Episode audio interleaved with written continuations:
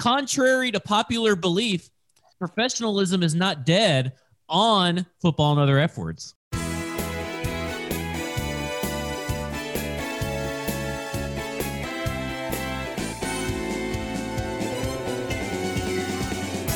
Welcome into Football and Other F Words. My name is Zach Lyons, and I am joined by Michael Herndon. You can follow me on Twitter at F Words Pod. You can follow him on Twitter at Mike Miracles. We are brought to you by BroadwaySportsMedia.com. We have mock drafts up. We have all your free agency articles up. Anything you need to know, need to know anything about actual the terms and contracts and how to break it down. We have that how can the how could have the Titans you know gotten about 50 million dollars in cap space? That'd have been pretty easy if they would have read Mike Mir- Mike Miracle's article over here. So you need to read Mike Miracle's article. Go to BroadwaySportsMedia.com, get you a subscription. We do have free articles that are released on the daily, on the reg. So please just get over there and head over to BroadwaySportsMedia.com, the most comprehensive Tennessee Titans sports website in America in possibly the world. Mike, how are you doing this morning? It's probably my favorite time of year. I, it's kind of like Christmas. Yeah. I Lauren yesterday when she got home, you know, I, I work from home some days. We were we were painting the uh, having the house painted, and uh, she last night we were making dinner. and She goes, "You have been on your phone all day." I said, "It's free agency, baby." Yeah, free agency day. It's it's a great it's a great day because frankly, like you know, we can all speculate. We speculate and speculate and speculate, right? From the day the Titans were eliminated from the playoffs until today or yesterday, you speculate and speculate. Oh, what are they going to do? What are they going to do with this guy? And you just like run yourself in circles. I feel like by the time free agency actually gets here, and it's like, okay, so let's reveal what are they actually going to do? And I, I think it tells. I think you can learn a lot about what they do in free agency. I think it tells you about uh, its actual actions that tell you about what they thought about last year's team and what the problems were there, and, and maybe some of the players, uh, what their evaluations were on some of their own players, some of uh, you know the issues that they might have had. It also tells you what they want to be uh, in 2021, which is exciting. It's exciting to find out. I mean, you can agree or disagree with the moves, um, you know, individually you can agree or disagree with the the moves as a collective movement, which direction that they're going as a franchise. But it's exciting to see what their vision is for uh, this team because, frankly, the Titans have gone in a good, positive direction for most of the past five years under Jon Robinson. Obviously, he had some huge whiffs last offseason and will be trying to avoid those this year. But um, it's interesting to see uh, kind of how he continues to mold this thing, especially as they they move into a new era as far as the cap goes, with expensive contracts on the books for Tannehill and, and Henry and some of those guys. Well, let's get into it. Uh, you know, speaking of movement and all this stuff, for the longest time, it really didn't feel like there was going to be any movement by the Titans. And then, you know, like I think I guess it was like five or six p.m. hits, and then boom, it all, you know, goes crazy. But let's talk about how they moved on from their own players. Corey Davis hits the market. Jonnu Smith hits the market. Let's start with Corey Davis first. Uh, Corey Davis got a three year, $37.5 million contract with the New York Jets. Um, he has a signing bonus of, and I apologize, it, um, Spotrac has it listed as $2 million, but it's 2.3 for three years. And I'm not doing the math this early. So you do the math at home. Um, and $27 million guaranteed. He has a cap hit of $9.3 million in 2021, which is that's the number that matters. And then 2022, it's 15.3, and then they can get out of it after two years with a $2.3 million dead cap. We were talking before the air, and I've talked uh, a little bit in the chat group and everything. Relatively inexpensive, I feel like. And I understand that's a year where the cap is low. And technically, we didn't have a lot of cap space, but this is relatively inexpensive for what you could have done. And and really, just because the Jets pay 9.3 on this kind of a contract doesn't mean that every team could have had to pay 9.3. We could have paid 7.3 and maybe have it as 17.3 million dollar cap hit next year and then you rework it and then all this stuff the cap's going up in 2022 cap's going up in 2023 i've been a big proponent of it doesn't matter what those years cap hits are you can always work a way around it add stuff restructure like we've talked about with other contracts that the titans could done so $9.3 million cap hit this year no corey davis and then also, this is also related to no Jonnu Smith. Mike, did they handle the Corey Davis and Jonnu Smith signing correctly? And how do you feel about the Corey Davis contract currently? So I would have, I would have, if presented with the contract that Corey Davis ended up signing, I would have absolutely signed him to that deal. I, I think he's, I think 12 and a half million per year is, is relatively reasonable uh, for him. Um, he's, you know, not. It, it's kind of, I don't know. It's kind of hard to to rationalize, right? Because he's not going to be a wide receiver one for the Titans because AJ Brown is here. Um, but can he be a wide receiver one? I think you saw in spots last season when Brown was out with that knee injury early in the year. I thought you saw Davis step up and, and act like a wide receiver one. So him uh, getting you know, roughly, yeah, definitely wide receiver one money. I can understand why they're going. All right, that's that's probably not what we're what we're wanting to pay for a guy who's only going to be the second passing, you know, the second receiver on our roster uh, at any point in his career at this point. So I can understand them thinking they can replace him for cheaper because, frankly, like the rest of the free agent market at wide receiver is is nice. Uh, the wide receiver for, uh, draft class is fantastic. There are some really um, appealing options to replace that can give you, I think, ninety percent or ninety five percent of what Corey Davis can give you at maybe half that price. So I think that's probably where they're going to go, and and if that is how they approach it, I get it.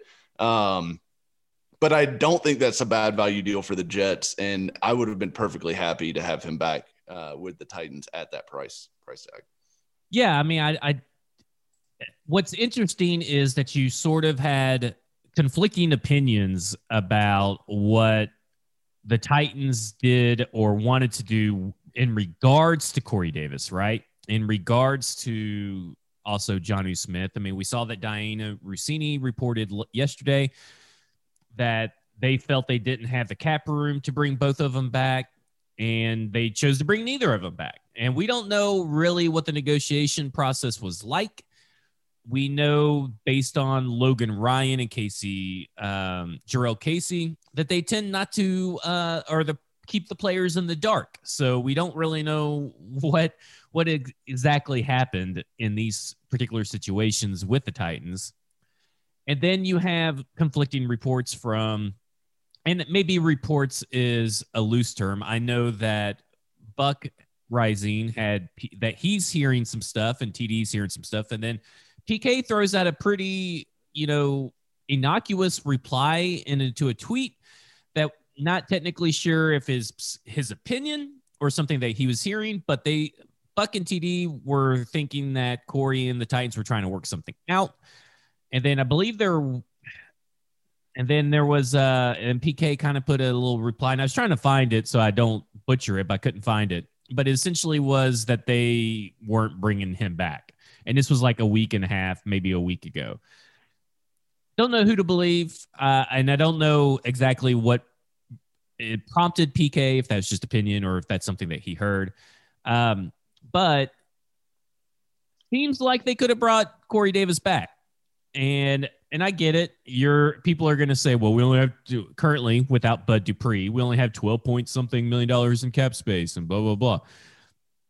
Approach your guys or force your guys to take restructures. I mean, that's that's the thing that kills me is that you literally have Rodger Saffold putting out in a tweet, restructure me, baby, pretty much, or something. Because I mean, players, I think ultimately, if you come to a player and say, hey, we need to restructure you to a keep someone on your team or B, where you want to build a Super Bowl contender in this limited Super Bowl window, uh, most of them are probably going to go for it. I, I, feel like it's very rarely would someone say, "No, please don't pay me more money up front." And and here's here's like, the thing. I feel like thing. I feel like we've learned a lot about uh, restructures here over the past few months. So one thing that that we know, you know, Joel Corry mentioned this on Twitter um, a while back. I think actually several years ago, but most contracts, especially second contracts, not necessarily rookie deals, but most contracts uh, are written with language that allows the team to restructure their deal and convert salary into bonus without even asking the player. Like they, the player does not have to give permission. The team has unilateral right to do that uh, if they so choose at any given point. So, in that, that I think still could be why we haven't heard anything or seen anything from the Titans as far as restructures go. They could just be sitting there going, look, we'll restructure these deals when we know how much money we actually need to restructure. Because what you don't want to do is like unnecessarily restructure too much and then not be able to land the free agents that you wanted to spend the money on. And then you're sitting on a bunch of cap space and then you've got weird cap hits in the next two years that's going to hamper your available spending money. So, I mean, I think it's it's possible that there are still going to be some restructures that we just won't hear about them until they actually need the money. But we also know, as far as like you mentioned, a player agreeing to it. PK in his uh, he reported this past weekend some kind of details on how restructures work and stuff like that, specifically with the Titans. And he mentioned uh, a lot of times the way that it's set up is you're not even getting that money as a bonus. Like you, you think signing bonus, you think they hand them a check for $10 million or whatever the, the bonus uh, is.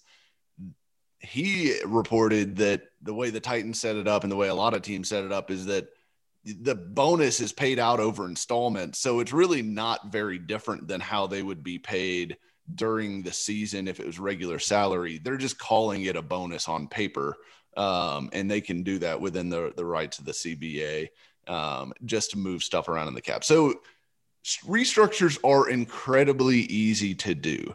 They don't usually involve any uh, necessary agreement from the players. They also don't re- really require any different pay structure as far as money going out to to guys. The only difference being that if you take non-guaranteed money and turn it into guaranteed money, that you have to put that money in an escrow account by April 1st. So that's the only real difference from a team cash flow standpoint that that you'd be looking at with any of these restructures. So, so like these are um, super easy, super simple. It's a no-brainer if they need the cap space to just go do it. Well, don't you then try to keep the core of your offense and go to Ryan Tannehill and say, hey, we're going to restructure you, baby, because we're going to bring back Corey and Jonnu, and we are going to run this offense back instead of basically currently only having uh, AJ Brown and Cam Batson as your two guys currently. I mean, obviously they could go and yeah. do more stuff, but I mean, I if mean, you're gonna restructure Ryan Tannehill, don't you sign. restructure him? Don't you restructure him for the guys that you got that he's familiar with? Like that to me, I mean, screams like either a they don't really believe in Corey or Jonnu, or b they think they can do it with a little bit lesser talent and you know unfamiliarity. Yeah, I, I, think though I think and Jon Robinson has spoken about this publicly before, so it's not just me projecting or anything, but Jon Robinson very much adheres to the idea that he will put a value on a player and think, all right, this is what this player is worth, and he's not willing to spend above that. So I, I think it's a relatively regimented process. And I think what these guys signing elsewhere tells us isn't that the Titans couldn't afford to do it or didn't have the money to do it. It's that they felt like their value as far as what they bring to whatever team is not what the market paid for them. Um, so I, in, in Jonnu's case, we, we haven't talked a ton about him just yet, but 12 and a half million dollars per year for Johnny Smith is a way overpay in my opinion. Like I would have been really happy at about $8 million per year. I would have been able to understand it at $10 million per year. I think $12.5 million for him is crazy. Um, well, we don't know how much but, incentives and all that either. So right, I mean, it's all different, but it is 31 and 31.25 million guaranteed. Put it this way: Johnny Smith got a better contract than Derrick Henry has. Um, and Derrick Henry just signed his deal last year in a better cap uh, situation, uh, you know, last year as well. So, I who brings more value to the Titans offense, Derrick Henry or Jonnu Smith? Obviously, the answer is Derrick Henry. Like, so that's why I guess I would have had a problem, even though it's it's not my money, it's not, you know, it doesn't really matter on game day who how much the guy's making or whatever. I would have had a problem with them giving Jonnu Smith a better contract than Derrick Henry just on the principle of it, because Jonnu Smith isn't a better football player than Derrick Henry. He's a very good football player. I think the the I think he's going to be the toughest guy to replace out of this whole thing.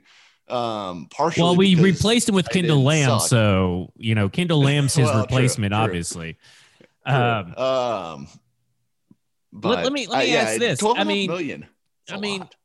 We'll we'll get to Jonnu here in just a second because I'm hoping I'm trying to push Jonnu off a little bit, so maybe the contract details come up so we can talk about it a little bit more. Because right now we're just talking about blanket statements, pretty much in the contract world, but let me ask you this. Is Jon Robinson too regimented in the way that he approaches the cap and the way he is he misvaluing players? Because we saw him spend $9.5 million on Vic Beasley and he's not willing to fudge some numbers for Corey Davis. Like, is he where does the value versus judgment? Where do you feel that Jon Robinson is at? Because we see him, Denico Autry, not bad. I wouldn't want that cap hit next year, but the cap's going up, so who gives a shit, right?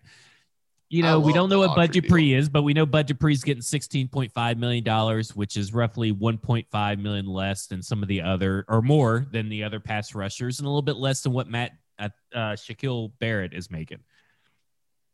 So probably Bud Dupree's contract's not going to be that bad. But what about the this value? Because you brought it up.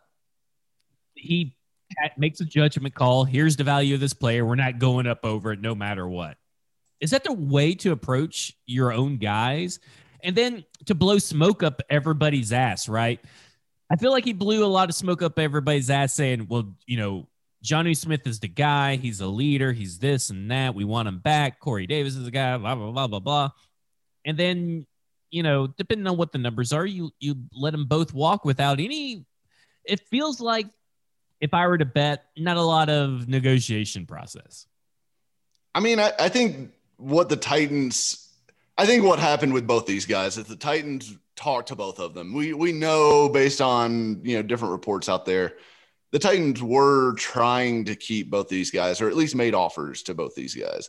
Um, I would guess that those offers were what they were willing to pay to keep them. And, you know, obviously, you know, yesterday, quote unquote, was the opening of legal tampering. But we all know that tampering has been going on for weeks and weeks and weeks. And these agents have been floating numbers back and forth to GMs. Yeah, because you know, Jonnu was like signed like five minutes after legal tampering window was yeah yeah it was like oh wow the patriots negotiated a, a, you know a full five year 50 million or four year 50 million dollar deal uh, within an hour uh, on top of like seven other uh, huge contracts. Um, they were really busy apparently during that hour, but um, we know that that's how that works, right? And so I think that's why we started to hear, all right, the Titans are probably not going to be able to re-sign these guys because you know the agents were getting numbers. Jon Robinson's going, I I'm not going to be able to pay that for him. I mean, that's that's just not what I think he's worth. Now, is that the right way to do it? I don't know. I mean, like, I think on one hand, it, it probably keeps them. They have done a good job when Jon Robinson has been here of not having these gigantic, onerous contracts that you can't get out of that are just like albatrosses hanging around the neck of, of the the salary cap. Like that's why they've they've got so much financial flexibility right now because they didn't have a ton of bad contracts on the books uh previously. Like Malcolm Butler's deal looked a little rough to begin with, but I think it bared out to be okay. They got out of it when pretty much everyone expected them to get out of it. Um, and and not a whole lot of dead dead cap space or dead cap hits sitting out there for him. So I think that keeps them out of trouble a lot of times, but I don't know. I mean, you de- you definitely like there's got to be some middle ground, right? Like you don't give Jonnu Smith a blank check and say fill in the blank. You Right. know, we're keeping you because I mean, at some point he's just not worth it, right? You can I just feel find a sometimes they that- lack a little creativity to on some of these these. It's been a year where creativity is king. Specifically, I mean, there's all kinds of weird contracts coming out and all this stuff, and really low cap hits in year one. Like Shaq Barrett's cap hit was what, like four million dollars or something, and he's getting paid more per year than Bud Dupree. Like there, there's ways to go around it, and I feel like if you truly believed the shit that you said about Johnny Smith and Corey Davis, you may not have to pay them as much as $12.5 million, but you could get creative and try to keep these guys. I mean, like I said at the beginning of the thing, and I, I just feel like sometimes they lack a little creativity. Now, I will say we'll we'll see what the Bud Dupree contract looks like. I think it's gonna be a very interesting tell the tape Yeah. for for that. Um, it's gonna be a very interesting contract. But it, it will be Johnny- in it's only 35 million guaranteed which tells me they can get out of it after two years if they had to and definitely after three Yeah, I, I, I think it will be a three year guy because it's 42%. And you got to think that we don't know what the signing bonus is, right? I mean, that's Yeah. that's the key on that deal. Johnny Smith signed a four year, 50,000 or $50 million contract, and it's got thir- over 50% guaranteed and 31 Yeah. 250. I think henry had 25.5 guaranteed Yeah, if i remember we- correctly We don't know what the signing bonus is. I am sure there is going to be a lot of incentives on this, probably yardage, probably uh, going to a Pro Bowl, stuff that he hasn't done before that probably won't count against the cap. That seems to me that would be key in some of these deals. Um, probably some roster bonuses. I would say they probably get out of it three years if I'm just guessing. Um, you know, yes, 12.5 is a scary number, right? I, I can concede that 12.5 is a scary number, but ultimately, how It's- it's- often does that really come to fruition that someone plays out an entire contract in today's here's the thing too though. It's i mean it's 31.25 million guaranteed too which is a lot of guarantee. And i you've also got to say johnny smith last offseason was the first offseason that he had actually been healthy for it since like his senior year of college um so he had been banged up quite a bit i know um eh, you know I I just think there's like a little bit of injury concern with him too, as far as like just long term, you know, knee knee surgery a couple couple off seasons ago. I think there's a little bit of an injury hesitation there with me, Well, let me ask you with this. that much guaranteed. Okay, so it's 31 250 guaranteed. Let's say it's a three year, pretty much three years you're out of it, right? Yeah. That's 10.4 million dollars per year that you you paid. That Yeah, seems like I- that much. I mean, sure, but I, at Yeah. the end of the day, Johnny Smith is the third highest paid tight end in football right now. And he I think he's the third best tight end in football right now. You you you think I mean, he's better than Darren Waller, Travis Kelce, or George Kittle? No, the, he's the third best. I think he's better than Those Darren are three Waller. guys. Well, I mean, I, I think he's better than Darren Waller. I know people think I'm crazy, but you I think mean, he's better than Darren Waller? I think I think You are he, nuts. No, I well, okay. So even if he's top three, oh, he's top four, and he's getting overpaid by until someone else gets a contract. Like, give me a break. Like that's, I mean, if you are He's we an- really gonna quibble over one ranking spot on? he's he's he's an above average tight end. I think he's a, a top ten ish tight end. okay, he I- is definitely a top five tight end. Come on, I don't know. I don't know if he's top. Yeah, five. I mean, you just we we've argued all week about how he's he's, hard to replace. Yes, he's, hard to he's replace. he's above- valuable. But now, now that we're talking money, you want to back off that statement. I mean, he needs to produce at a top five level, right? I mean, he was until uh, all the like we've said all this last week, uh, and in your mentions in replies. He was until Taylor Lewan went down and then Ty Sambrailo went down, and he was. I mean, he was on pace for tons of touchdowns. I don't. I don't know that it, I would say he was producing at a top five level. For Before tight he got ends, down. yes. I mean, this is, I'm not talking wide receivers or running backs included, all the pass catchers in America. I'm just talking about strictly at the position of tight end. Yeah, I think he was. I mean, he was on pace to go crazy this year until those injuries happened. He was asked to chip and asked to block more. I mean, he was he was averaging 46 yards per game.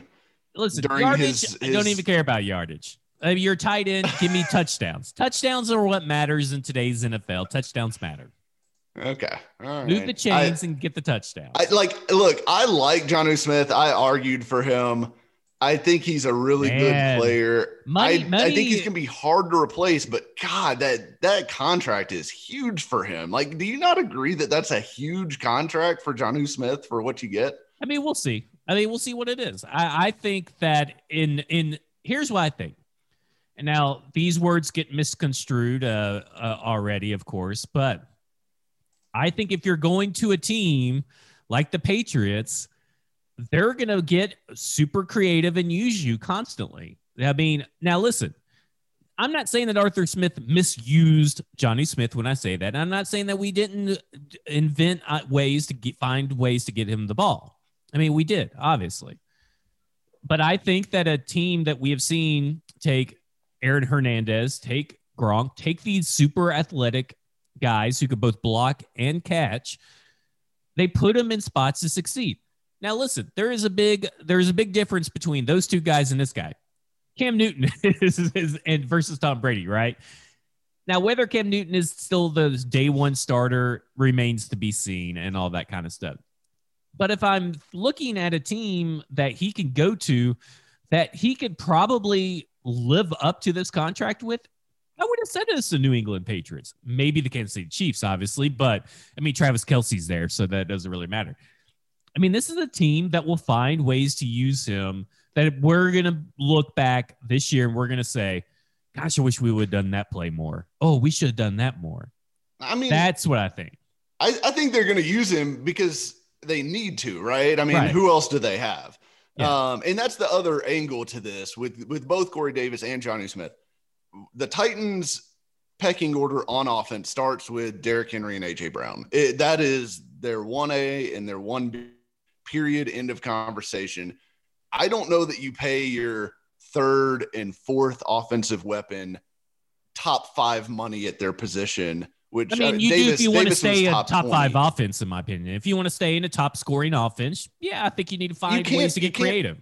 You can't pay literally everyone though. They have a they have one of the most expensive offensive lines in football. I would like to disagree have, with you. They have a border. They have a the 11th highest paid quarterback in football. They have one of the highest backs in football. AJ Brown is going to get a super mega deal probably next offseason.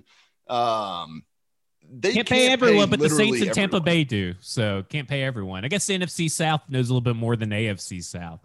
So Johnny Smith not on the Titans, Corey Davis not on the Titans. Let's talk about who is on the Titans, and let's start with uh, Denico Autry because his contract details are up and ready. Denico Autry is about to turn 31, if I'm not mistaken, this year, uh, July 15th, the day before my uh, birthday. He is from the Colts, had 7.5 sacks last year. He is essentially replacing Daquan Jones, and he brings a pass rush element to the defensive line that we are desperately have been in need of.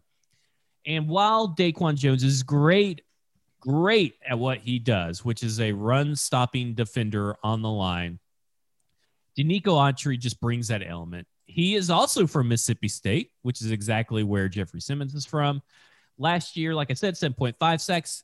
Daquan Jones had two sacks. He signed a three year, $21.5 million contract with the Tennessee Titans, including a $6 million signing bonus, $9 million guaranteed, and an average annual salary, blah, blah, blah, blah, blah you know, average salaries, I'm out on those. The most important part 3.5 cap hit this year, 8.6 next year, and 9.2 the year after that. Obviously, we can get out of the contract after 2022 with a $2 million cap, dead cap hit. Pretty good little signing, I would have to say. The cap goes up next year, so I'm not too worried about that cap hit of 8.6 or whatever But in terms of upgrade, you know, that was our big thing and our big talk last week was replacing Daquan Jones and some of these players with with leaders, right? With these guys that also can produce. And Denico Autry really is, to me, an upgrade over Daquan Jones in multiple facets of the game. But we don't really lose that leadership. I mean, when you look at what Denico Autry was able to do, I mean, he he was able to get 37 total pressures versus Daquan Jones, who got um, in the 20s. My computer's being really low to load it up, but he got in the 20s in total pressures. That's double digit difference in pressures, not only just, you know, difference in sacks. This is a guy that teams have to account for along with Jeffrey Simmons. Whereas Daquan, they could probably get away with a little bit and not worry too much. And we saw that when Jadeveon Clowney went out, teams were able to focus on uh, you know, Jeffrey Simmons a little bit more. But now with Bud Dupree and Denico Autry, Jeffrey Simmons should feast and, and he should be healthy as well. That's important to say.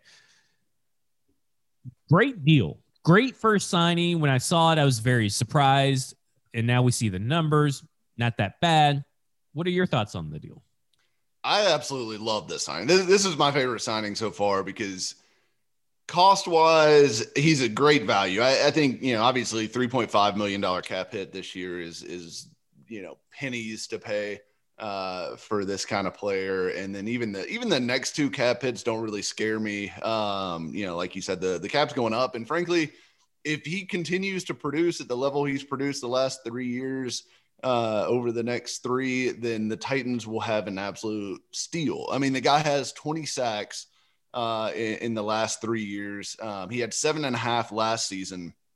Paying that kind of money for a guy that had seven and a half sacks and, and over 30 pressures is a, a, huge bargain, especially when you look at the other contracts that that edge rushers were getting uh, yesterday. And let's let's also say that you know while Autry did play on the edge some for the Colts, like they they play a four three. He lined up as kind of a, a, defensive end a lot, and then would kick inside and, and rush interior, uh, rush on the interior as well from time to time. For the Titans, he's going to be more of a five technique. He's going to be, to me, he's not a Daquan Jones replacement. He's more of a Jack Crawford, uh, massive upgrade. Um, because that's the role he's going to play more so than the nose tackle uh, role that the Daquan largely filled. But so if you look at those pressure numbers and apply them on the interior, which eh, Autry is not, when he was lined up outside, he was not a win around the edge with speed guy. He's very much power rusher. He's a win inside kind of guy. He's an interior penetrator. Putting him next to Simmons, I think is going to be outstanding for the Titans. He's super long, he's super powerful, he's really good with his hands. Um, you know, I absolutely love this trade. I, I thought Autry was, and I've I think I've said this on the podcast. I know I've said it in articles and stuff like that. Autry, I called him when he was with the Colts one of the most underrated players uh, in the NFL, and he is really, really good. It, when the Colts lost, the Colts were without him. Uh, you know, it, Buckner obviously got the headlines when the Colts got got gashed by the Titans in that that second matchup of the season last year, but they also didn't have Autry for that game, and that made a big difference. He can defend the run well. He can give you some pass rush. He is a do it all kind of guy, and he is I think he's going to be fantastic uh, for the Titans, and I think it's huge that they got him. If you look at some of the Colts writers that cover the team, they're all very, very concerned about this loss for the Colts defense, and especially losing him to a division rival. So I, I think this is a, a home run signing by the Titans. Let me ask you this: Is on paper and in theory, Denico Autry and Jeffrey Simmons, the best one two punch we've had on the defensive line for a whole season since Vanden Bosch and Haynesworth. Well, Vanden Bosch wasn't really interior necessarily. Um, I, yeah, I don't know. It'd have to be Haynesworth and somebody though. Yeah. Um, Because to me, that I mean, like, yeah, Jurrell Casey and Jeffrey Simmons played for a little bit, but not the whole season, right? We didn't get a full thing of that. And Casey was a little bit, you know, on the downside of his career. And then you could maybe They- say Karl Klug, but Klug wasn't. Karl, Klug. Karl Klug was a nice player. He was a nice player, but uh, he wasn't to the level of. But if, if sure. we're comparing Denico Autry to Karl Klug, this is a way overpay. I'm out. I'm out on. I'm No, out I'm not comparing those two. I'm saying like Jurrell Casey at his peak plus Karl Klug. Like because Casey at his peak was better than either either of these guys right now. I think. But let, let me say this: Does that not just send shivers up your spine? That okay, if that is the the duo that we're comparing these two guys to, like, uh, No, you know, I mean that's. No, no, I think that's listen, the listen, closest in recent well, that's history. what I'm saying. That's what I'm saying. Yeah. Isn't that a sad state of affairs for this defensive line that is plagued? That was been our big thing, right? When when Casey was on this team, that everybody said we need to find Casey some help, right? Yeah. Casey needs Casey needs help. And then my biggest worry was that we, saw that the Titans thought, okay, Jack Crawford is this third guy, right? like, I- and then Daquan Jones, who's not a pass rusher. It, it seems that they realize they don't want to waste Jeffrey Simmons. So, like to me, this is a very good sign. Don't when I say compare, I just think it's bad that like those are the guys that we we have to compare to. Like, Right. Yeah. Yeah. yeah, it's a sad state of affairs, is what I'm saying. Like, if you're going Yeah. all the way back to like 2008, you know, 2006, to find the second best defensive line on paper and in theory to this one, that's that's pretty scary. That's that's a that's a that's a horrible state of affairs for the Tennessee Titans. Yeah, Uh, it's it. I you know this is this is really good for them. I think it also tells you exactly what they thought about the Titans. You know, and, this combined with with the Dupree thing, which we'll talk about here in a minute. Uh, I think it tells you what the the Titans want to be, right? Like it tells you like we need to get after the passer more, which obviously everyone knew.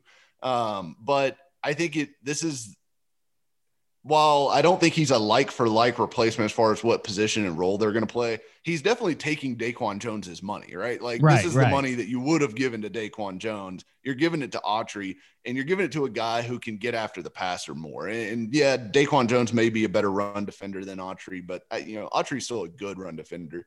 Um, but I think this tells you the Titans recognize at all costs, we have to stop being a sieve against opposing passing attacks. Like th- this has to has to end, and if we have to trade off a little bit of run stuffing uh, to get a pass rushing uh, presence on the interior, we're going to do that. So I, I applaud this move in every sense of the way. It's it's my favorite signing so far. Before we get to the big the big guns, the big signing, Kendall let's Lamm. talk about Kendall Lamm. Oh, I thought you were talking about Sorry. the big gun. Was, was no, Kendall uh, let's talk about Jonnu Smith's replacement, Kendall Lamm, who famously scored a touchdown in the red zone and will will has now has he had as many red zone touchdowns as Anthony Firkser did in 2020.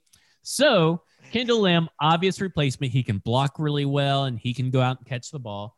red zone tight end. Red zone that- tight end. What what is it with the Titans and and only signing tackles that score touchdowns? Like that that is such a weird trend, and I'm kind of here for it to be honest with you. It's a two-year, six point eight million dollar contract, and when he signed, I'm like, "Who the fuck is this guy? I've never heard of this guy."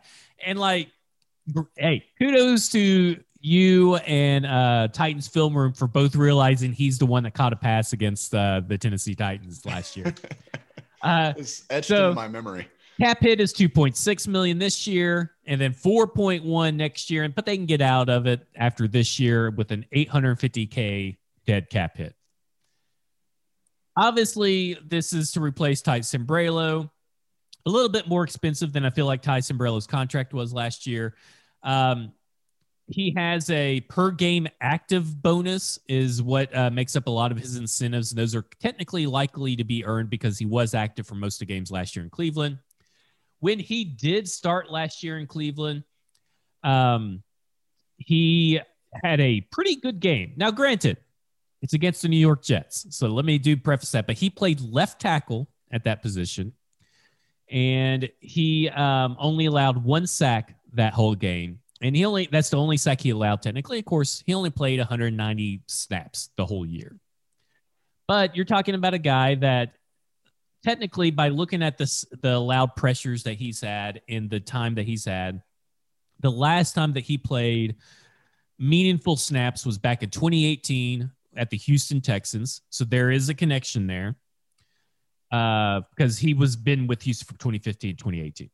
He yeah, played he's, nine he's a Vrabel Yeah. Connect signing. He played 929 snaps, 946 of them at right tackle.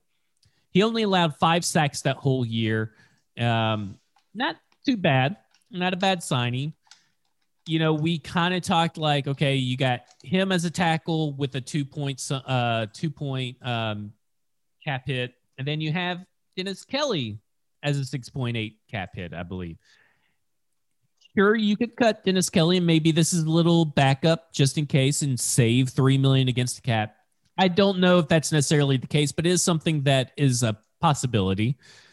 But what do you make of this signing? Purely depth, writing on the wall for Dennis Kelly, or is this a smarter move to make sure that we don't have to worry about offensive tackle till late in the NFL draft?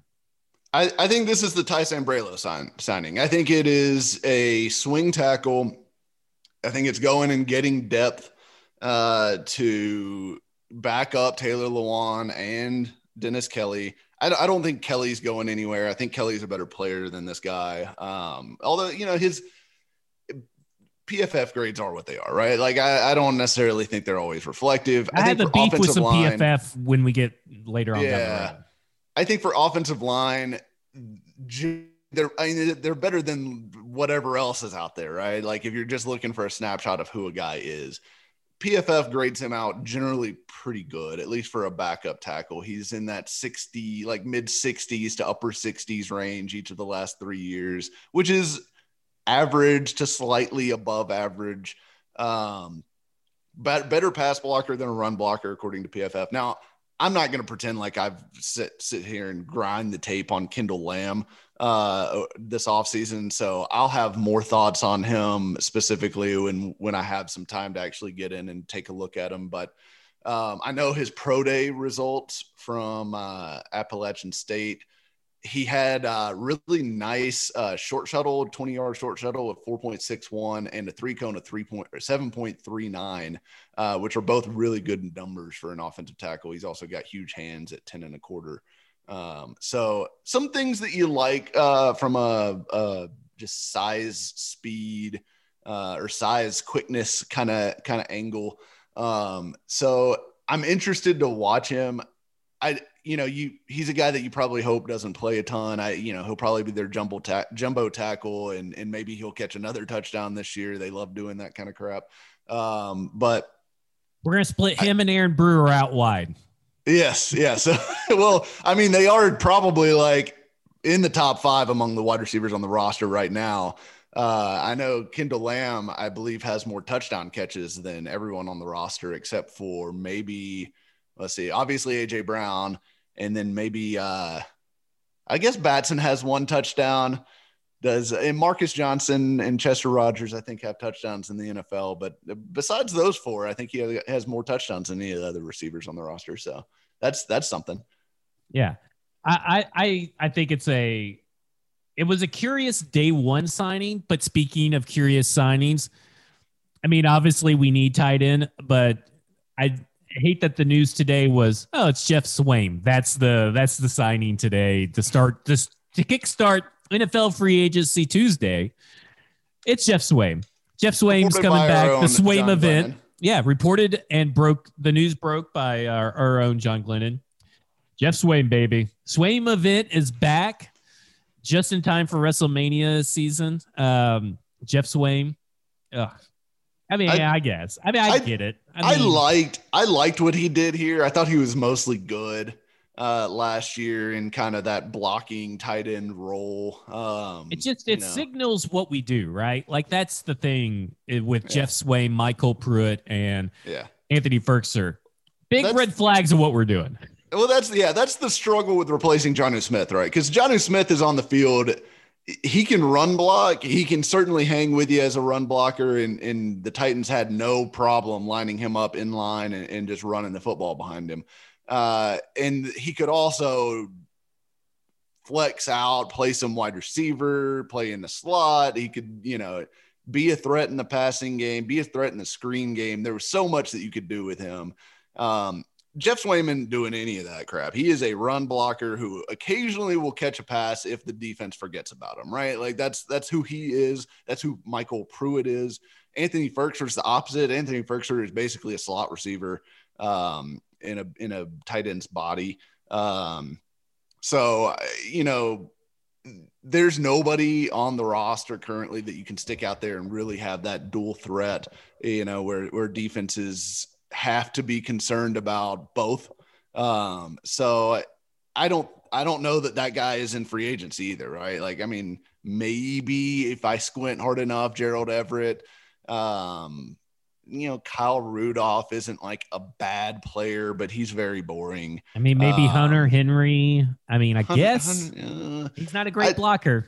Yeah, I'm not crazy about Hunter Hunter Henry. I don't think he blocks and he's hurt too much, but th- that's why that's why I thought Jonnu Smith was the guy that they should have tried to resign. Now, twelve and a half million dollars, I still think that's crazy. It's all funny money, Mike.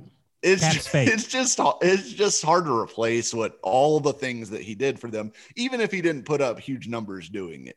Um, so yeah, it's Swaim certainly isn't a Jonnu Smith replacement, but he at least gives them uh, one tight end on the roster now. As uh, and I'm sure they're going to tender uh, Anthony Firkser as well as a restricted free agent. So I would expect Swaim and Firkser at least to be back at this point, and we'll see what else they add there. All right, the big signing, and supposedly, according to PFF, the worst signing of of the Titans day and uh, day one as a whole. But Dupree signs with the Tennessee Titans five year, $82.5 million contract with $35 million guaranteed, average annual salary that does not matter for any reason whatsoever $16.5 million. I have been noted, I'm a noted Bud Dupree skeptic. Yeah. And, and to be honest, though, I don't really think this contract's going to end up to bite the Titans in the ass. I think he's going to be ready by the start of training camp. I think he's an obvious improvement over everything that we have on the roster, besides maybe Harold Landry. He plays a ton of snaps, and we see that the Tennessee Titans love to just wear the shit out of their edge defenders and just play them constantly. So this is good. Bud Dupree and um, Harold Landry are never leaving the field and they can have uh, picnics like him and TJ Watt did in the backfield of opposing quarterbacks. Paired this with Denico Autry, the Titans have gone a long way to try and improve their pass rush. What I like about Bud Dupree is that he's fast, he's quick. And I saw this play thanks to Titans Film Room's current hype video for Bud Dupree and he was also a skeptic. Yeah, you should go check it out at Titans Film Room on Twitter. And he's also a skeptic, but you know, hype videos are clout. Cloud is king. There was a play where he, Kyler Murray tries to juke uh, Bud Dupree, and Bud Dupree still tackles his his little fella ass. So it reminds me of when Rashaan Evans got juked by Patrick Mahomes in the AFC Championship game, and that lets me know, oh, Bud Dupree's not going to get juked like that. So I'm pretty excited after diving into some Bud Dupree and all this stuff. After like two or three weeks, I've been reading up more and more on Bud Dupree, watching more and more games because I felt like that was the right? I mean, that was it. I was I made peace that Carl Lawson was not going to be here in 2021. He was not signed with the Titans two weeks ago. It just felt like when everybody gets hype about one player, and that player was Carl Lawson this year, it never ever happens. It feels like Clowney Watch was the first and the only. Uh, but I, I started watching Dupree, and I started change my mind. And at the at, at some point about three weeks ago, I said, just sign someone in this top tier edge class of free agencies. That's all I care about. Just sign anybody. I, I softened up on Bud Dupree. I like what I see. Uh, I like that he brings in elements of, of total pressures, elements of quarterback hits, sacks.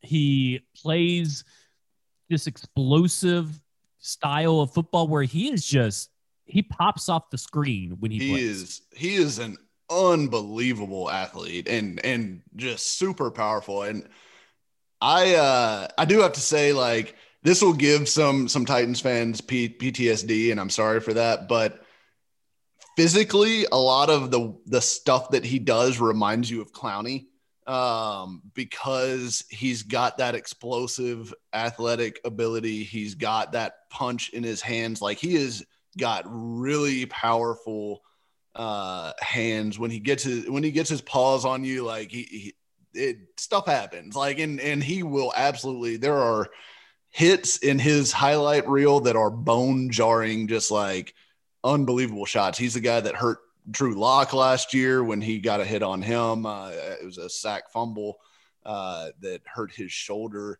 Um, he absolutely. Are, are, you advocating for Bounty Gate? I'm not advocating for Gate, but I'm talking. I'm talking about this guy lays some people out. Like he plays a ferocious brand of football, and that I think will endear him to Titans fans. I think he, he's a hard worker. He's a great teammate by all accounts. Like you saw all the Steelers uh, top defenders, Cam Heyward, TJ Watt, uh, those guys all come out on Twitter yesterday and talk about how much they were going to miss Bud. Like obviously he's their friend. He's you know what they, what else are they going to say? But I think it speaks to a guy when guys come out strong for a player after they sign somewhere else. You know, it speaks to hey, this guy was well liked um, he's a good teammate. You know, I know Ramon Foster, uh, you know, on on the uh, J Martin Ramon show on 1045 The Zone. He's been talking up Bud Dupree. He obviously played with him in Pittsburgh um, for several years and and knows him well. So he was He's big pounding on the table. he Bud has Dupree. been. He has, and I he think that been. goes a long way to Ramon Foster, who knows about football, obviously, yep. who knows about that Steelers locker room probably better than anybody and what it takes to be a leader, has been pounding the table for Bud Dupree. Yep. And that goes and, a long way with me, in, in my yeah, opinion. Absolutely. Yeah. Absolutely respect Ramon's opinions on, on football and, and particularly with guys that he knows well. Um, I feel like Dupree you know, the differences with Dupree and Clowney is Dupree puts up stats, right? Like Clowney was always the he gets a lot of pressure, but he doesn't get sacks. Dupree is almost the opposite. Like he is finishing plays. He he gets sacks and big numbers. He's put up 19 and a half sacks over the last two years, and that's in just 27 games because obviously you missed the last five last year with the torn ACL. Um, that 19 and a half sacks over the last two years, it's eighth uh, in the entire NFL among all positions. Um, it is uh, seventh among edge rushers because obviously Aaron Donald is uh, is higher than him in the interior. Um, but th- that's in just 27 games. Most of the guys ahead of him have played more games. Um, he also has more tackles for loss than most of the guys ahead of him on that list. So if you want to call him a top 10 edge rusher, I think you can make an argument for that, uh, and you know that's that's pretty high praise. And if you're getting a, an actual top ten edge rusher to put across from Harold Landry, who's you know maybe a top twenty five, top thirty ish edge rusher in the depending NFL. on whatever stats people are pulling out their ass with pass block win or pass rush right, win rate yeah. and all this stuff, and I'm thinking, is it? Is it? Your mileage may vary with some of these stats, yeah. like obviously, because like you can look at one one stat. The funny thing about it is like ESPN, you can look at an ESPN stat, and then you can look at uh, look at a PFF stat that are supposedly trying to measure the same thing, and you'll see wildly different results for some guys. And Dupree is a polarizing guy. Like PFF hates him. Uh, I think you know, like traditional stats love him. Um, I fall somewhere in between. Like I think he's a little bit risky just because he's coming from Pittsburgh. Like they had Heyward, they had um, Tuitt, they had TJ Watt, they had even Tyson Alualu. Uh, they had a really good system around him um, that helped him produce some of these numbers, I think. But if you look at his double team rate numbers from last year, it's not like it was just oh well they always double team Watt and so he gets a, a free run. His double team numbers and Watt's double team numbers were pretty much identical last season. So it, it's not necessarily a will they attract all the attention. I think it's he was a part of a bigger ecosystem that produced a lot of sacks and pressures because everybody was getting after the passer. And when you have everybody getting after the passer, it amplifies everybody's results because if Stephon Tuitt is is in the face of the quarterback within, you know, 2.5 seconds of the snap and he's forced to to drift deeper in the pocket, all of a sudden he's in Dupree's lap, right? Like this is all complementary stuff. And the Titans obviously don't have Stephon Tuitt or uh, Cam Heyward or TJ Watt, certainly. But I think Jeffrey Simmons, Denico Autry, and Harold Landry are not scrubs uh, either. So I don't know that you know it's necessarily going to recreate the the results that he had in Pittsburgh over the last two years, but if you could get close to it, you're pretty happy with that, especially after what we saw last year. Like, you know, if, if Bud Dupree averaged eight sacks over the next three years, I think you're you're very happy even if it's not maybe the return you'd love off of 16 and a half million dollars per year, you're getting a very productive player for that. So, um, there's definitely some risk factors. The ACL is obviously another another avenue or angle to this, um, especially for 2021. It sounds like he's on pace to be ready for training camp, and and he's already shown videos of himself pushing sleds and stuff like that. So obviously, hard hard at work on the rehab already. Um, but I don't know. I I'm cautiously optimistic. I think the Titans are certainly better at rushing the passer today than they were yesterday. And ultimately, that's that's what they're trying to do, right? They're trying to move that side of the ball forward. Worse worse on offense, better on defense currently. Yeah, absolutely. Which which sometimes you have to give and take, right? You can't right. if you're trying to improve the defense, you can't and maybe necessarily keep pieces on the offense. So yeah you know, you, you hope to be a better all around team. Let's talk about next steps. Do you feel that they will get another edge rusher in this free agency class? I'm going to name a few out there just so people know. You still have Haason Reddick, which is probably not going to happen. Aldon Smith, Olivier Vernon, Carlos Dunlap, Melvin Ingram, Jadeveon Clowney, uh, Tarell Basham, and you got, of course, Everson Griffen, Jabaal Sheard, Ryan Kerrigan. Calvin Noy, who may be signing somewhere soon. Um, guys like that that can play out on the edge or or sometimes depend on who they are on the inside. Do you feel that maybe one of these is going to be next on the table to try to keep the pass rush uh, improving? You know, I would I would absolutely love a Ryan Kerrigan or uh, depending on price, Justin Houston or Melvin Ingram. I think I don't think you can have too many pass rushers. Like I, I, I think if you get creative enough with what you can do with those fronts, you can find ways for all these guys to eat, right? Especially if you're bringing in a veteran guy who probably needs a reduced snap count, anyways. Like Ryan Kerrigan, eh, we've talked about him so many times. It's like, you know, it, it makes so much sense. He makes perfect sense here. Like Bud Dupree and Harold Landry have played a ton of snaps and, and are guys that don't really have to come off the field, which is part of their value. But Dupree coming off an injury, it sure would be nice if he ha- had a guy like Kerrigan where he could kind of rotate at least early on as he kind of plays his way back into feeling comfortable on that knee. Um, you know, or even just get Harold Landry off the field for a few snaps and l- keep him fresh. Like it would be great to have a Kerrigan type that you could bring in. You're still getting some juice in the pass rush. He's a good locker room guy, good teammate, good leader, like Dupree.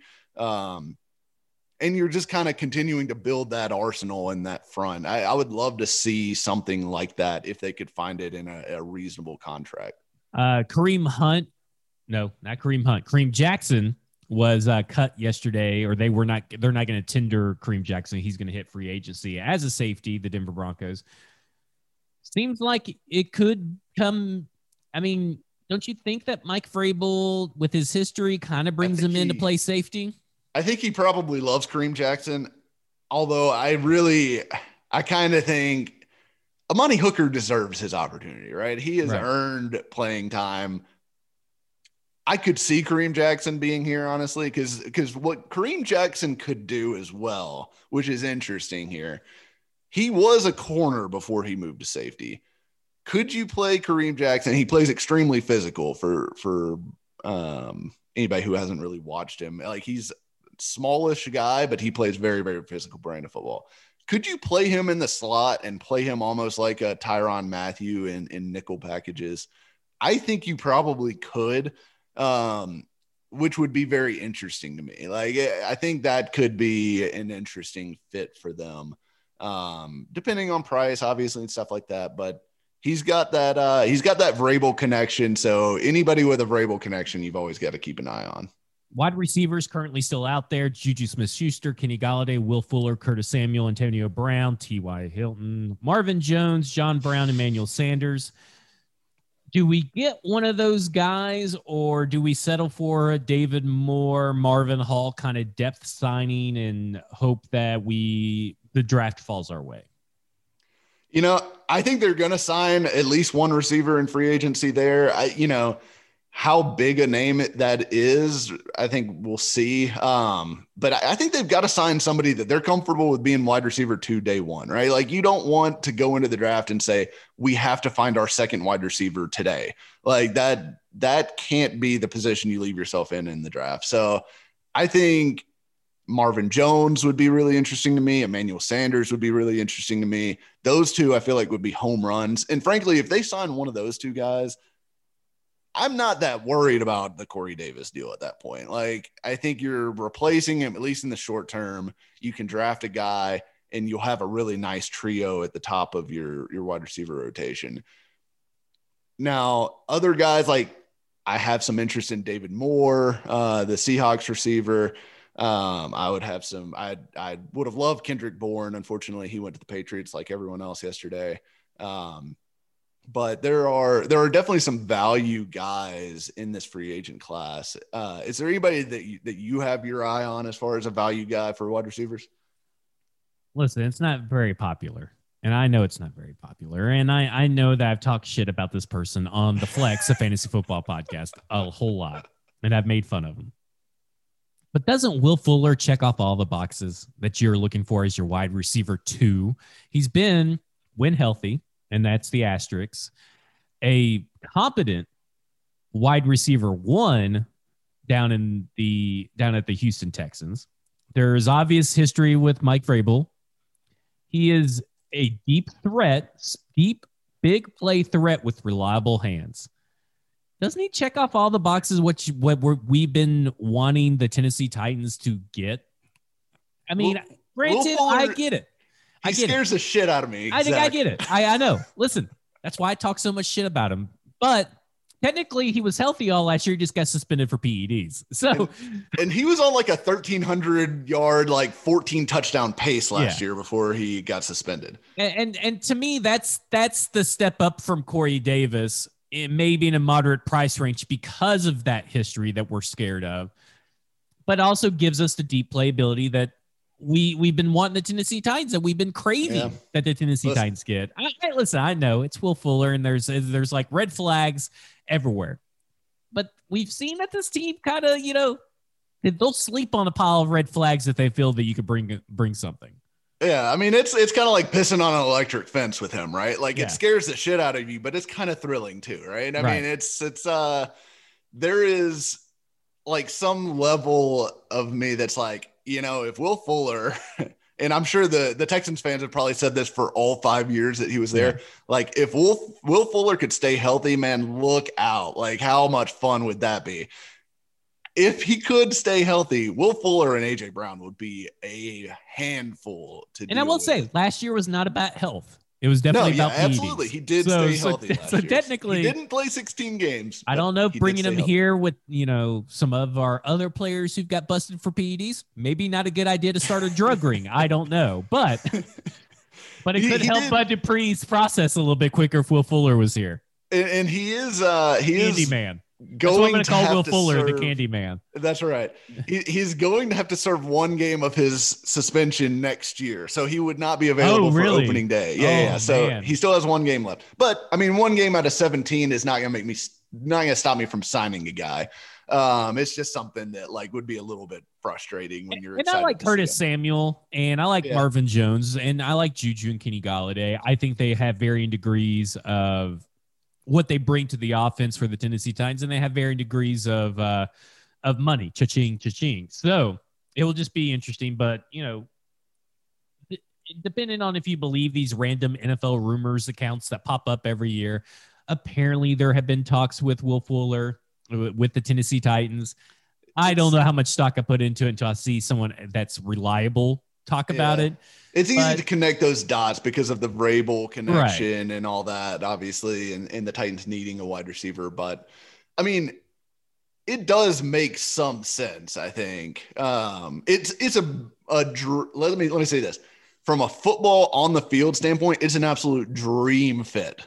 Like dream fit. I could I can't imagine a better fit for what the Titans would like to have opposite AJ Brown than Will Fuller.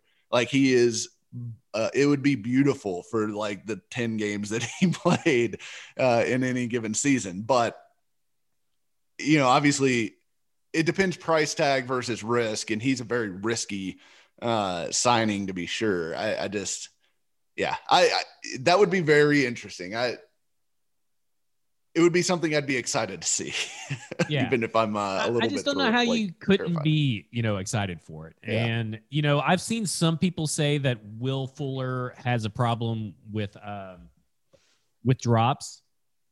He did early in his career. I think he kind of yeah. got over that. So, um, he ranked 78th in the NFL in drops last year with two. He had two drops. I mean, that's, you know, when you look at AJ Brown having seven, you know, it's not a big difference between the two, but it's also something that I don't think is indicative of where he was at last year. Will Fuller was on was playing on another level, like you said.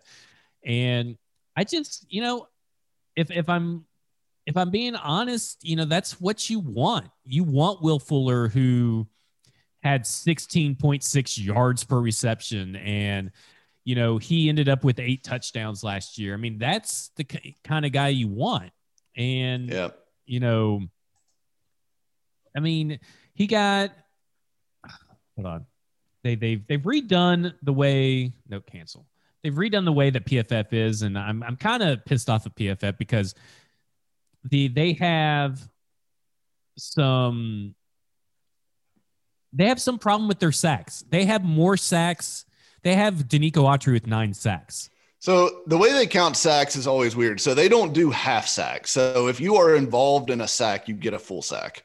Um, oh, so I, gotcha. Yeah. So if uh, if the, he had four half sacks, which would be two sacks via regular counting, it would be eleven sacks for them. So I'm guessing he had four half sacks in there.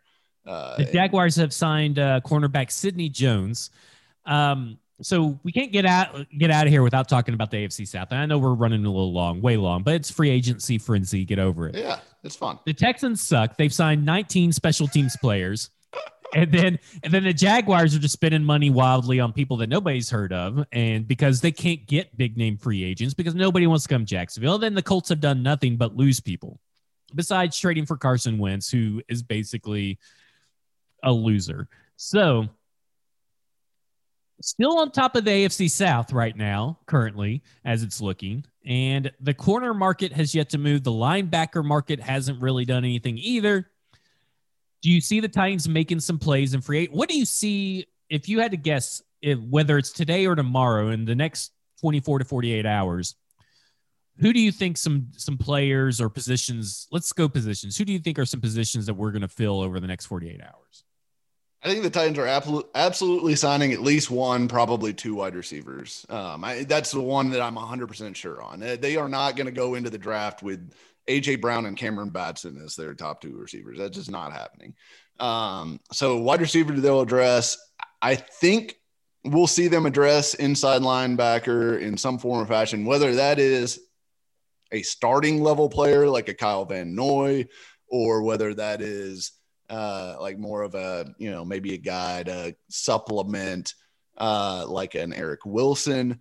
I think you'll see them go get an inside linebacker, um, and then I wouldn't I wouldn't totally be surprised by like a nose tackle. Uh, you know, depending on what they view Teair Tart as, I, with Autry in there, you can make your nose tackle more of that like early down only type of guy and make him like a 30% uh, snap count type of player. So I think you could probably get Teair Tart to fill that role now, which is part of the value of signing Autry to me.